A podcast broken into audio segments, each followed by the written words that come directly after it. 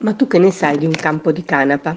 Poco, non fingere. Per scoprirlo sono andata a visitare l'azienda agricola Landini a San Protaso, in provincia di Piacenza. Mi accoglie Francesco Bassani e la moglie Chiaramutti. Il valore dell'azienda è presto detto, una filiera cortissima e autonoma. Qui si produce e si coltiva. Un'impresa familiare, quattro persone si occupano dalla rotazione delle colture al marketing. La canapa ha un alto profilo nutrizionale, contiene proteine, aminoacidi e fibre naturali. A completare tale patrimonio si aggiungono omega 3 e antiossidanti.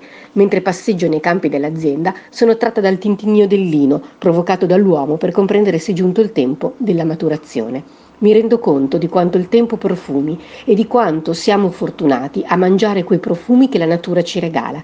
Ma prima di partire ho un'altra grande sorpresa, il canafè, nato da un utilizzo di semi di canapa non tostati a cui si miscela del caffè a bassa tostatura. Che energia!